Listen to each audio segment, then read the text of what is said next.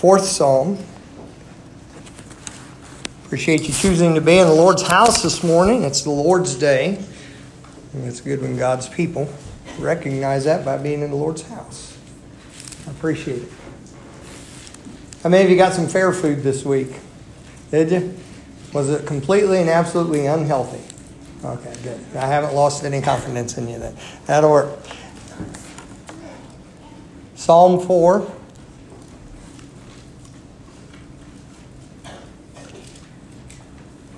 Tonight, Lord willing, be preaching on startling discovery, discovery of a common warning out of 1 Corinthians 10. We were in 1 Corinthians 10 on Wednesday and discovered startling discovery of a common heritage. First four verses of that chapter. Uh, it talks about we were all baptized unto Moses under the cloud and in the sea, and we did all eat the same spiritual meat. And it was written to a Gentile church, almost all Gentile church. And it's talking about Jewish history. Taught about that and why that is. Taught you out of Romans chapter 11 and taught you things about our status in Christ, what our heritage is. And then tonight, we'll be looking at the discovery of a common warning that's given with that. Then, God will, next week, be in Acts chapter 20, if you want to study in there, we'll be looking at the pattern of Paul's ministry. I'm excited about that for next Sunday. And uh, Lord has some good stuff for us. And then that evening, when the church became Christian, when the church became Christian. And it's Acts chapter 11. So a lot of good things coming up, a lot of good teaching and from the Bible. So I hope you plan on being a part of all of it and or every bit of it that you can. And uh, we'll be glad to have you. Uh, this morning at Psalm 4, we'll look in verse 3 in here, and then we're going to be going to several different places in the New Testament as well. But let's just look at verse 3 together. It says, But know that the Lord has set apart him that is godly for himself. The Lord will hear when I call unto him. I love verse 4 Stand in awe and sin not. Commune with your own heart upon your own bed and be still. And you see that word Selah? That, that's, um, of course, the book of Psalms, a mu- book of music, and that, that's a pause. We're supposed to, the application is we're supposed to stop and think about what we just read, what we just heard. Verse 3 But know that the Lord has set apart him that is godly for himself. The Lord will hear when I call unto him. And I want to speak to you on the subject God's people are to be godly people. God's people are going to be godly people. It'll be a simple message, but uh, definitely as we think about it, I believe Lord will show us some things in the scripture that'll help us with understanding it and the application of it. God's people are to be godly people, and the Bible's are clear on this. And so let's pray together. Father, help me uh, to get clearly across what you've given me in study, and and I believe you want your people to have this morning. I would like to do that clearly, and I need your help to do so. Pray you'll bless. May there be people with willing and hearing ears today. I ask in Christ's name. Amen. Pretty interesting. I guess to understand the message, we should understand the word godly and what the Bible definition of this would be, what it's like. Um, to, godly is to, to learn from God's holy word, which is the Bible. This Bible, this, this is God's word. This is not a man made book. Uh, men were used to pen the Bible, to write it down, but they are not the authors of the Bible. God Himself, the Creator, is the author of what's in this book. And so, in God's book, in His holy word, we learn from what is His express will. In other words, what is ex- said just very straightforward to us with that. And we also, in God's word, get to behold His nature that'll teach you something about it. I have different authors I've enjoyed reading down over the years, and certain authors have different styles about them, and you feel like you know that person a little bit because of their style or approach to certain things. And, uh, and so much more in the Word of God. Not only have you got God expressly telling us what He wants and, and what He is, but you also pick up His nature as you have recorded in the Bible how God has acted and interacted with His people, and with societies, and all this. So you start picking up the feel for this this matches what God does, and that doesn't match what God does, and this this matches you know His direction of things with it, and so it's important to understand that that you start picking that up from His Word. Then what godliness is, we decide, and that's what it is. It's a decision. We decide to live consistently with what we know about God through His Word. That's what godliness is. We decide to live consistently with what we know about God, what is expressly revealed about Him, and what we learn about Him by what's how He acts and interacts. And then we decide, I decide, and you decide, day by day, I'm going to live in a way that's consistent with what I see the nature of God is as revealed in His Word. Not what I think God is. I run into that all the time as I'm witnessing to people. It's uh, uh, be talking to somebody, well, I just think God's this. And every now and then I'll ask, based on what? Well, I just think He is. Well, I just think, based on what? What's that based on? Did just something came up with or what? Well, every now and then you'll get somebody that's sharp intellectually enough that, and they'll say, Well, what's yours based on? I'm glad you asked me. Mine's based on the Bible. And they may or may not say, Well, I don't really believe the Bible. I understand you may not. You ask me what mine's based on. I'm going to give you the Bible. That's what I'm here to do. And I believe that the Bible is the Word of God. And I believe that the gospel is the power of God unto salvation. So I never debate with somebody whether the Bible is what it says it is or not. I just use it. uh, I used to love the illustration was given and said, if you broke in my house at night and I, I hold up a gun and you say stop, and you say I don't believe in that gun, I don't have to explain my gun to you. I just shoot you with it. And so you know, with the with the gospel, I don't have to explain the power of it. I'll just give it to you. It'll do the work. That's it. But I, I believe, based on the Bible, I'm looking to understand. I would assume, since we are in a Bible believing Baptist church this morning, you've chosen to be in a Bible believing Baptist church this morning, and you're here, most everybody in this room attends here regularly. I would assume that you have said, okay, I believe the Bible here is, is gives me the direction in life, it gives me directions in life. I would hope that your heart's in such a way that you say that this book's above me. I, it doesn't submit to me, but I submit to it. And I hope that you're at that point. Certainly, uh, you would have to be to be an obedient Christian. And so, at whatever state you're in, I hope you look at this and say, okay, all right, so what is being godly? Being godly is not we put on airs or try to be more religious than somebody. It's I learn from God's book about my God. And then I try to live in a way that's consistent with the way my God is. Now, I don't know if you know this or not, that's a full time job. because it's something we, we are continually growing in and learning to do in all situations. About time you think you got nailed down one area, a little different situation comes up and you get to learn more lessons again, which is actually kind of exciting. Being godly is being godlike. What I mean by that is you don't become gods, but you become godlike. In other words, you're in agreement with what God has revealed about himself in the world, in the word. Okay, for instance, uh, God forbid that this would happen, but uh, it has, and, and it's unfortunate, horrible actually when it does happen. Let's say there's someone who's a, a church attending person, and they have children. When they go home, when they become angry, they curse and swear at those children. Say, a preacher, that would never happen. You've obviously not pastored. Um, that person is in no way being godly in that, in that instance. Whatever else they may be doing in that instance, when they do that, what they are doing is the antithesis or the opposite of what we know about God. Look up at me, hey girls. Stay awake. Sit up. Look up at me. It's not sleepy time. I, I get jealous if you get to sleep. I got to stay awake. Right?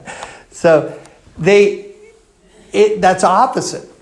And what's really horrible about that, especially if it's a father who's supposed to represent uh, uh, God in the house, and that is, is uh, the distortion and damage that can cause in young people's hearts and minds because they're getting the signal, you know, this person's at church, doing this or that. They claim to be a Christian person. They claim to believe the Bible. They talk about the Bible and then they turn around. And out of the same mouth, as it says in the book of James, comes blessings and cursing. These things, my brethren, ought not so to be. Does the fountain send forth at the same place fresh water and, and salt? No, it doesn't. And so this is what I'm talking about. Godly living is living in a way that matches what we say that our God teaches us. I like a quotation, if I can get it right here, that Brother Jenkins said once in my hearing. He said, I don't want anybody to refuse my doctrine because of my poor living of my doctrine. That's a good statement, really is. I, I said, man, that's, that's something to learn from. Why? Because if we're going to be God's people, think about that. We say, okay, I'm God's people. If I were to ask the question, as I have in this, in this room, and I were to ask the question, say, how many of you, you're not ashamed that Jesus is your Savior? Most all of you would raise your hand and you're serious about it. It's not, it's not that you don't mean it, you're serious about it That's supposed to mean something. That means that as our Savior, what does it mean to accept Jesus? You're not just accepting the premise that He exists, it's not just that you're accepting the historical facts of His death, burial, and resurrection. You're accepting Him. And by that, you're accepting the fact that uh, living is supposed to be affected by Him. And so, what is godly people? God's people are supposed to be godly people. And you know, it's really sad whenever God's people in a misguided way, and maybe even sometimes born from trying to do things the right way but getting kind of off track on it, when they reduce godliness just to a set of particular rules because it cheapens it. Even if the particular rules match what the scripture says, even if what they're doing is Bible based and okay, here's why the Bible says to do it, if that's the essence of it, then we miss what it's really about. What it's really about is we want to be like our Heavenly Father. There's a lot of things about Him we want to be like. And uh, that's what godliness really comes down to. That's why godliness doesn't produce pride in a person. Religion does in a heartbeat. But godliness doesn't. Because godliness is wanting to be like God, and what we see about God's nature would not lead us to a prideful and hurtful and damaging position with that, as you say. Um, give you some thoughts here on this uh, with it. Uh, first thought I had is you can tell if you're being what you're being taught from the Bible, if you're being taught the Bible properly, let's put it that way. Wherever you it may end up in life, whatever you may hear, whatever you may listen to, you know, uh, I know just the number, it's not a huge number by any means in podcast land. I know yesterday I was checking some things to see some things. I know 28 people had listened to one of the podcasts yesterday. I know that. And earlier in the week, 106 did on one day. And, and you have different people listening. People are hearing different things going on. Uh, those, some of those people may not know who I am. They may have gotten a blessed promise. I don't know who all they are. I don't know where they are. There's 19 different countries that tune in one time or another. I don't know who they are and all that. Maybe for some of those people, I'm an unknown entity to, to them. Some of the people who look at the YouTube channel, maybe that's the case with it. And they go and they're hearing I'm teaching something. Well, I don't have history with them like I do you. I don't have the proving of the ministry with them like I do with you, perhaps. But then, how can they or anybody else who's listening to something being taught from the Bible, how do we know what is, what is a basic guide to know if what we're being taught? I think we'd all agree there's a lot of stuff out there. Just a bunch, wide, wide, wide bunch of stuff. Everything from some good stuff out there to some stuff that's downright poisonous. And some of it, and the most dangerous, has just enough truth in it that's hard to discern what's off, but it's as poison as it can be. And uh, so, what do we look for? You can tell right away. And, and by the way, to me, this is a guide I look for. If I'm at a conference or I'm listening to somebody preach or whatever, you can tell if you're being taught the Bible properly by whether or not the doctrine or the teaching gives you an example, warnings, and instruction on being godly. All true Bible doctrine points towards godliness. It never points towards sensuality. It never points you towards license of the flesh. Just do whatever you want, party down. It's okay, we're saying. It never points you towards pride. It never points you towards a failing of doing those things which match what God has said and who He is. And so, does the doctrine promote godliness? Does it promote holy living? Does it promote humility? Does it promote strength and, and, and, and love and, and, and following and, and, and doing what we ought to do? Does it promote uh, uh, uh, obedience to the Lord? When it does these things, then you know you're dealing with teaching, at least that part of it, you know that you've got something good there. Uh, true doctrine, uh, which is teaching, doctrine is what we're taught so that we know what to do. Doctrine, D-O, it starts with D-O. Doctrine is what we're taught so we know what to do. It's an easy way to remember. We're taught doctrine. We're taught what, who God is. We're taught about God. His Bible teaches us because of that what we're supposed to do. Everything in the Bible about our behavior stems from who God is. My behavior towards other people stems from the fact they're made in the image of God. My my approach to my finances stems from who God is. Everything that we do comes from having a right view, a biblical view of who God is, and with a doctrine which is according to godliness. Look at 1 Timothy chapter 6. I'll show you this. I told you we'll be in the New Testament mostly this morning. 1 Timothy chapter 6.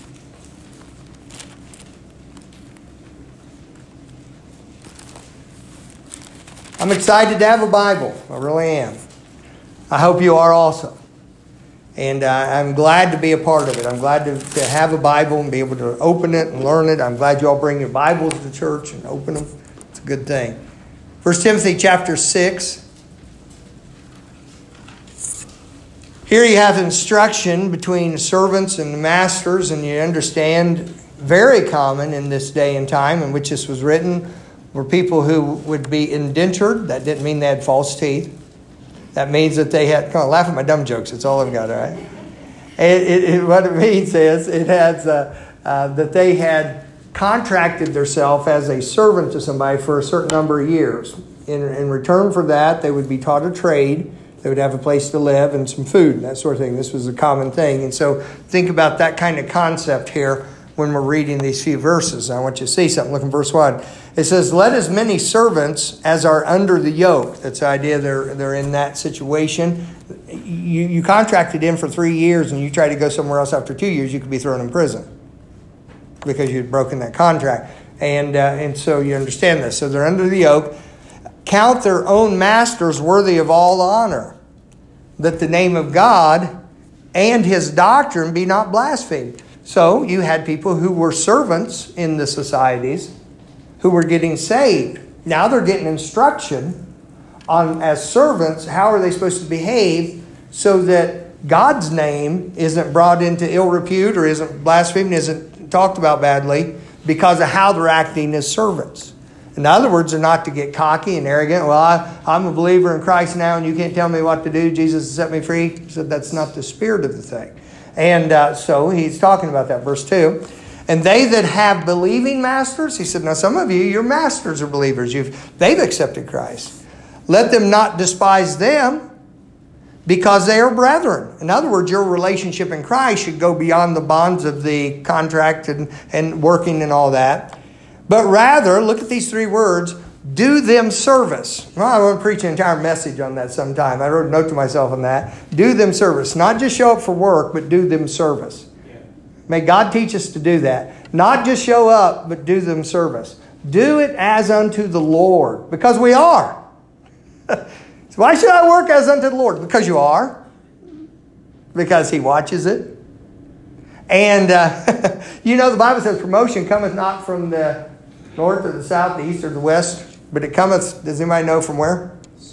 Comes, comes from God. That's where promotion, not, not the thing, but where does it come from? Promotion cometh from God. Don't you think that talks about all types of promotion?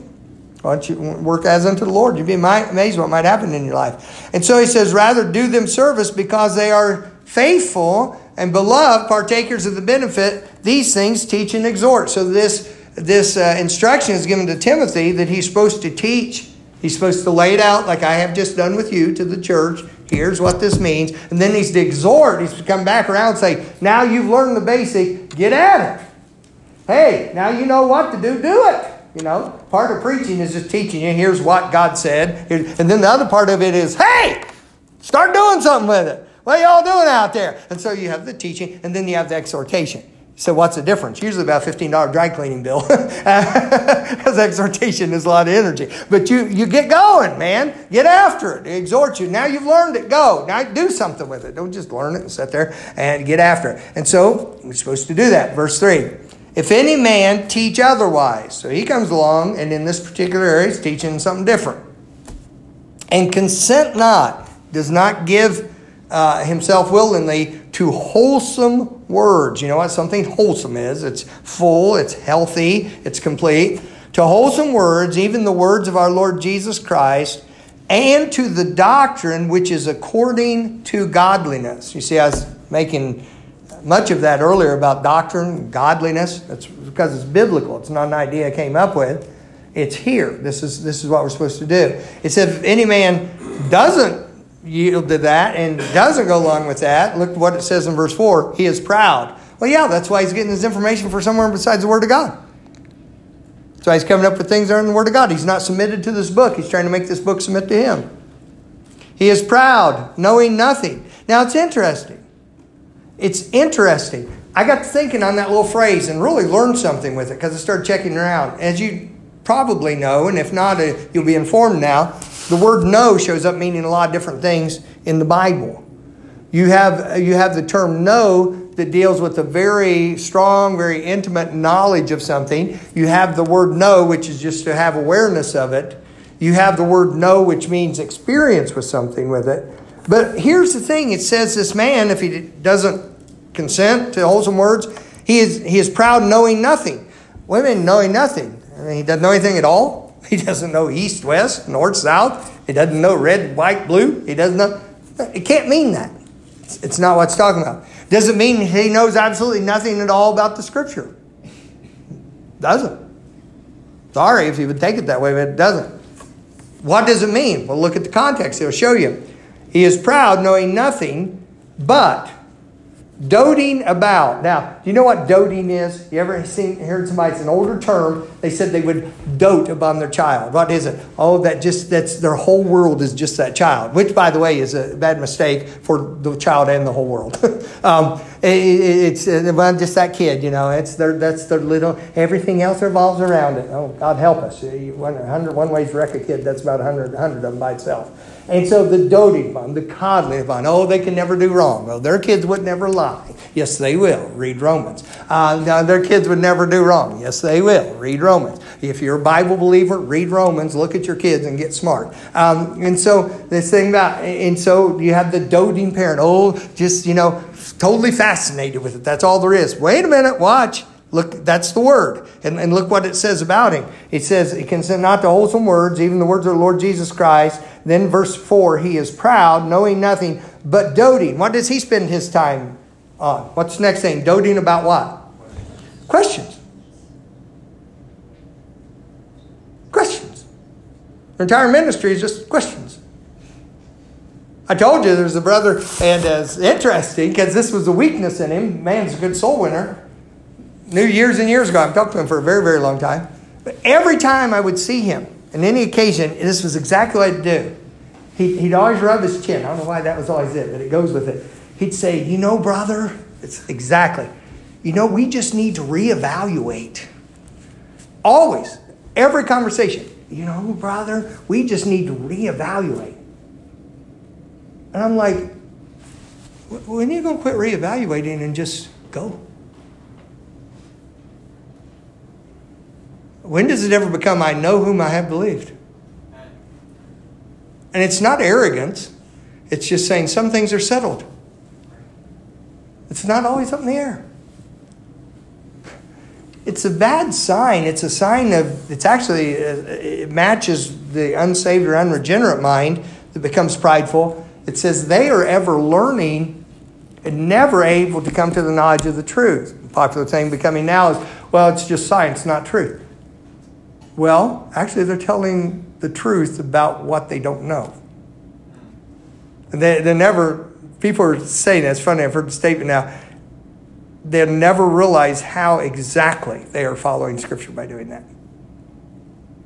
Because they're ever learning and never able to come to the knowledge of the truth. And because ultimately truth is revealed. You know, it was Pontius Pilate who said, What is truth? He's not exactly a character you want to follow in the Bible. So, what's this got to do with them knoweth nothing? And what's this got to do with godly people? Well, the two are attached very strongly. Notice it says, He is proud, knowing nothing, but doting about questions and strifes of words, whereof cometh. So, what happens when you do this? Envy, strife, railings, Evil surmisings. Do you know what a surmising is? You surmise something. It's uh, you you reach a decision based. You don't have facts. It's like, oh, I think this is this way. You could use the word surmise. I surmise from what you say you will do this. Oh, I surmise you are putting it together and coming up with a conclusion. Just it's almost guesswork. And these are evil surmisings. You're, you're attributing evil. You're going to an evil place with the thing with someone. Suppose uh, it says these evil surmisings. Then look what it says with it. Um, uh, evil surmisings, five, perverse disputings of men of corrupt minds and destitute of the truth. It's just barren. Supposing that gain is godliness. They think that's it. They think if wealth's there or so called success is there, then it has to be godliness. That's where the health and wealth preaching comes in. That's where the thing says, well, if you're really right with God, you're going to have this, this, and this. And if you don't have that, then you should have that. You're not living in the fullness of God. Obviously, there's hidden sin or lack of faith or something, or you would have all of this stuff, and that is as perverse a teaching as is possible you can get. In fact, so perverse that the scripture actually says when you see that from such, we're to withdraw ourselves, which means you don't listen to it, you get away from it. Why? Because it's very corruptive teaching with that. So, what is this thing about him knowing nothing? He's doting about questions, strives of words. He never knows anything. He never comes down to a point of saying, This is solid. The doctrine that is according to godliness will always move you to solid belief. It will lead you to saying, Look, this is God's word, and while you don't know everything, and while there are things, if you're honest as you study the Bible, you're going to have to say, I'm not sure about that or I think this is what it does. There are things like that throughout. Absolutely. But I'm going to tell you of a certainty, there are things that are just sure. Right. I had a friend of mine from high school days. Was I didn't know it. He was he called me, set to trip me up and disprove where I was at as far as believing the Bible and that sort of thing. That was the purpose of his call. Uh, the fellow's a lawyer now, and he was, I guess, he, he was learning different things about how to attack the witness or whatever. And uh, he actually wasn't called. It was he visited me, and he was he was at the little house we had when we were in college. It was so funny. I still remember. And he said uh, he said to me, he looked at me, and he goes, "Are you willing to tell me you never have any doubt about that Bible?" You never have any doubt about God? I looked at him, I said, Of course I have doubt. And he just stopped. He looked at me. He goes, Rats. I said, What? He goes, I did that to my brother and sister, and they both said, No, I don't have any doubts. He said, I could tear them up. He said, You were in the whole thing. I, said, I called his name. I said, You ding dong. well, how would I, with my limited knowledge, my limited perception of things in this body and in this mind, how would I not have doubt sometimes in the God I cannot physically see and touch? And how would I not ever have doubts that come across? And by the way, I find nothing in the Bible that tells me that I am not allowed to have any doubts. And I do find examples of all the people that God greatly used in the Bible, or most all of them, at some time or another, having great doubts in their life. But they chose to keep following the Lord. And the faith is greater than the doubt. So when I'm talking about knowing, there are just some things, you know, Jesus Christ is either the Son of God or he was a liar. You don't have much choice in that one because it's declaratively stated. There's some things you just know. I know whom I've believed. And so, what is this thing about godliness? Godliness, God's people are to be godly. We are to be anchored in something that is substantial, real, and consistent with the Word of God. And it is both exciting and it is a constant challenge to learn about it. Because as we learn about it and as we start growing in this way, we find out that it, it requires some thought. It isn't just, oh, okay, here's this list of things I do, so now I'm a good Christian. It actually deals with the heart and it actually deals with us wanting to know our God. And by the way, this kind, this biblical godliness, leads us to a place that is more pure, more right, more holy, and more clean than all the other stuff could ever do because it's real. Because it comes from a heart that wants to please God, and our God is a holy and a righteous God. It, it makes for strength. It's funny. Um, I was listening to a brother, I'm not going to mention the name, it doesn't matter. A good fellow, good solid Bible uh, fellow. But he, he'd been criticized in my hearing, and, and I, I turned the conversation a different way, but he'd been criticized my hearing through some people in the ministry and such because he said, well, he doesn't really preach. What they meant was he doesn't do what I just did. He doesn't holler, he doesn't yell, he doesn't do that sort of thing. And I, I knew that wasn't so, and I, I got to listen to just a few minutes of him preaching this last week. And I heard, and his mannerism is never like this probably most of you would not really like his mannerism. It's just so different. You say, why? Because if you put up with me, you probably, it just, just, it's a different personality. But he was, it was such good stuff. And he was just making such a strong declarative stand on things that had to do with our society, what's going on in the perversions of our society and things. And when they wild eyed stuff, man, he was making strong. He was naming sin. He was telling about what we have in. And he was giving it biblically, but he was doing it in a very straightforward, methodical way. So some people, oh, that's not real preaching. I'm sorry, that fella, that strong. Why? Because it's based on there. Now, I'm more the hollering type, but godliness is more than just a show. God's people, that's me. I, I believe I'm one of God's people because of Christ. I hope that's you this morning.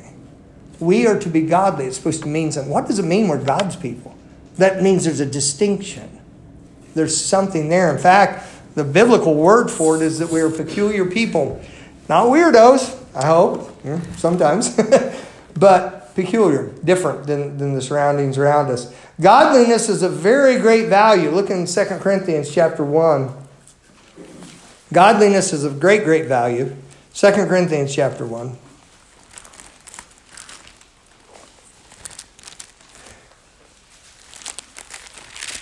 It's interesting to me.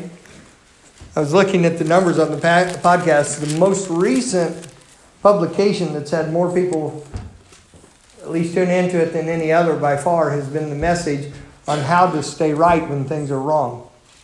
And I put a little little you know thing in there to explain what it was about. And that tells me sometimes where people, especially people who would be listening to a preaching type podcast, a mainly preaching type podcast, it kind of tells me where the hearts are and where, where some of God's people's hearts are. How do, how do I stay right? How do I keep doing right even when things are messed up? And how do I stand right? To me, uh, that's encouraging because when people have that kind of appetite, they want to know how to do the right thing when things seem like they're really weird or weird things going on. Th- then that encourages me because all, all of us who are Bible preachers and teachers and such, uh, we got to is keep getting the Word of God out, and God's people will gravitate towards it and they're helped by it and and it's just to me it's just an it's revealing it's a it's a neat thing um, it, it, makes me want to want to be even even more consistent what I do with the scripture. Second Corinthians chapter one. Did I tell you that? All right, I'll go there myself. Second Corinthians chapter one. Look in uh, verse twelve and look at the value of this. It says, "For our rejoicing is this." Why was he happy about? What was the apostle excited about? The testimony of our conscience that in simplicity, look at it, and godly sincerity, not with fleshly wisdom, but by the grace of God, we have had our conversation. Good Bible word takes in your whole manner of living. We have had our conversation in the world and more abundantly to you, Lord. He said, You know what makes us happy? Knowing that we have a simplicity in our, our testimony of godliness. He said that makes us happy. Why? Because we know then we're trying to obey what is revealed to us about our God from the Bible. Godliness is of such value, by the way, that when he sought to convey to us, by way of warning, how perverse things could become, he wrote down that the ungodly people by their ungodly speeches that they would ungodly do. I have a note by that, and that's the most ungodly verse in the Bible. Is that in Jude, I think? Look in Jude, it's only one chapter. And looking for the verse because I don't I didn't give it to you as clearly as I would like to memorize with that. 15. 15, thank you, sir. You have the official job of, of uh, concordance, auxiliary concordance while you're there, right? That's good. Darren used to do that for me. Verse 15. Let's begin in verse let's begin verse 14. There's warnings about false teachers and about judgment that's coming. Look in verse 14. And Enoch also, the seventh from Adam, prophesied of these, saying, Behold, the Lord cometh with ten thousands of his saints. Verse 15, to execute judgment upon all, and to convince all that are ungodly among men of all their ungodly deeds which they have ungodly committed. So you see, ungodly is being attached to the fact of the deed and also the motive and the action behind it. It's used in both forms. And of all their hard speeches, which ungodly spinners, spinners, those are the people at the roulette, amen, ungodly spinners, um, which ungodly sinners have spoken against him.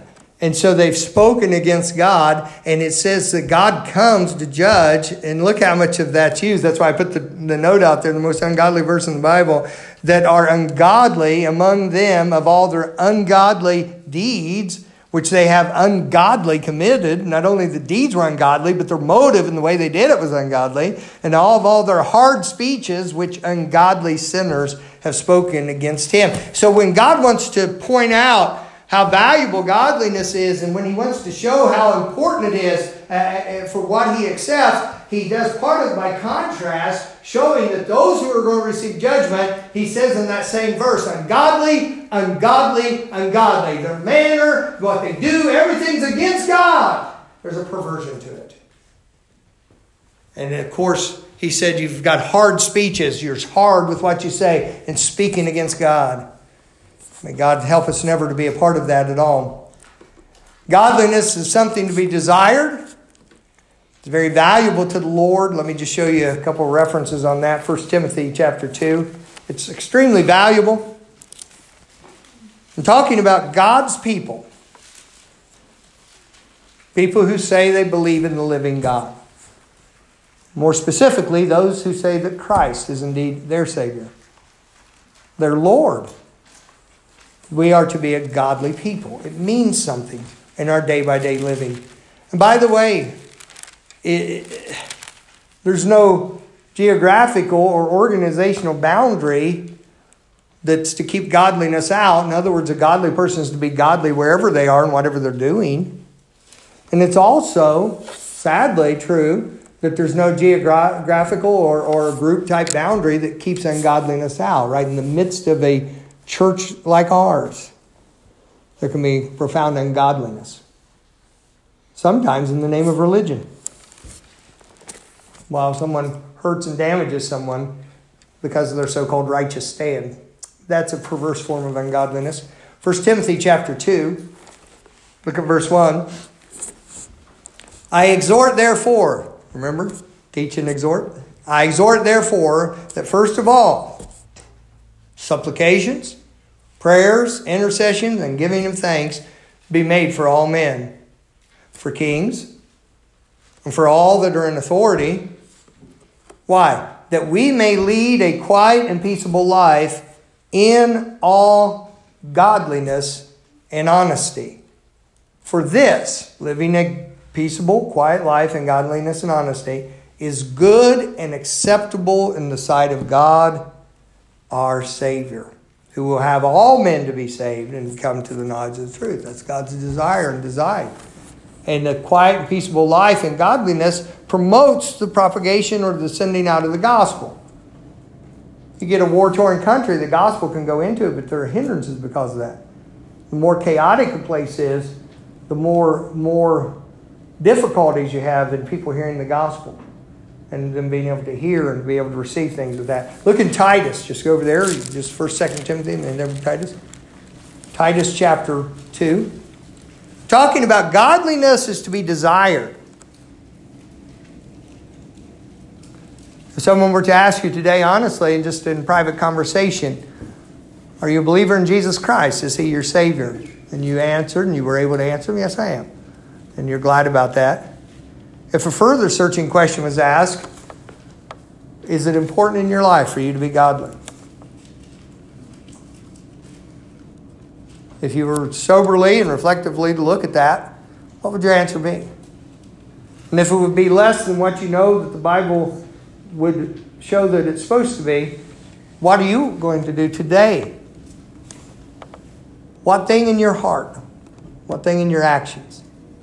What thing towards others today could you take in hand to begin to be more like what you understand your Heavenly Father to be? Not whimsically set back, so I'd like to be better. Forget that kind of living. Instead, what are you going to do today? What are we going to do to actually put into practice the faith that we say we hold? This is, this is what we should consider. Titus chapter 2, let's look in verse 11.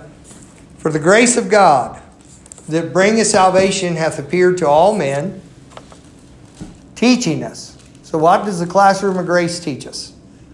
Teaching us that denying ungodliness, so that's an active decision, and worldly lust, we should live soberly, righteously, and godly. Where, according to the Bible? Talk to me. In this present world. How do we do it? Looking for. In other words, is a uh, hopeful expectation. Looking for that blessed hope and the glorious appearing of the great God and our Savior Jesus Christ, who gave Himself for us, that He might redeem us from all iniquity and purify unto Himself a peculiar people, zealous of good works. Then the command to Titus as a preacher these things speak and exhort and rebuke with all authority. Let no man despise them. You're supposed to declaratively state this because this is what God says. This is what our God says. I finished today with Hebrews chapter 12. I want you to see this. Hebrews chapter 12.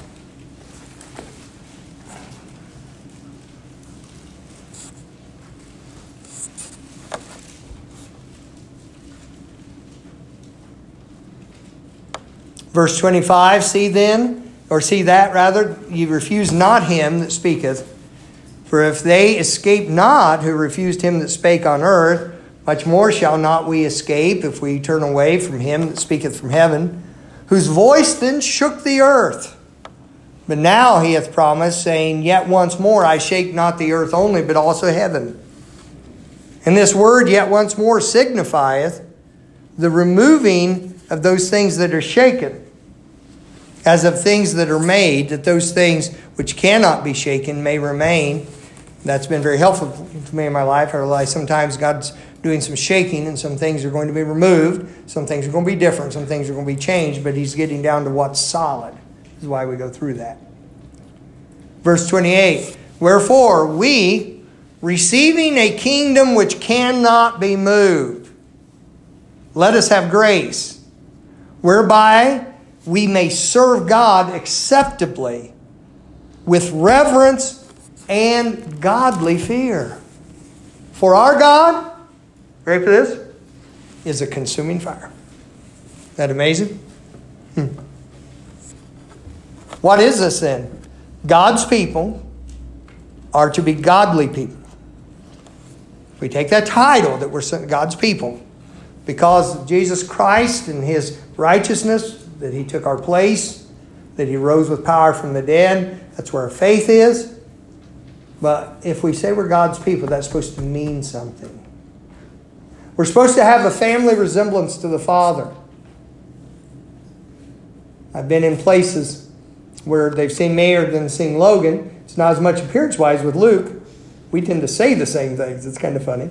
Um, but it's. Uh, Logan very much. He looks, if you look at a picture of me when I was his age and you look at a picture of him, it's almost identical. I mean, it's, it's kind of scary, or should be for him. Um, and people will say this they'll say, You could never deny he's your son. He'd never been able to deny he's your father. And they're, they're talking about a physical resemblance that one of my children has very much to me. May it be so that in our, our heart our conduct and our caring, may people be able to say, they'll never be able to deny who's your father. May, may it be apparent that our Father is the Heavenly Father. And uh, um, may we desire godliness to actually be like our God. Let me pray with you this morning. Father, thank you for your words. Thank you for the clarity of them. Thank you for the power of them. Thank you for your holiness. Thank you that we get to be partakers because of the new birth. I pray you'll do a lasting, lasting work in us through your words today, please. Amen. Let's stand together, please. Give you time of invitation where you can consider what you've been taught, respond to your God.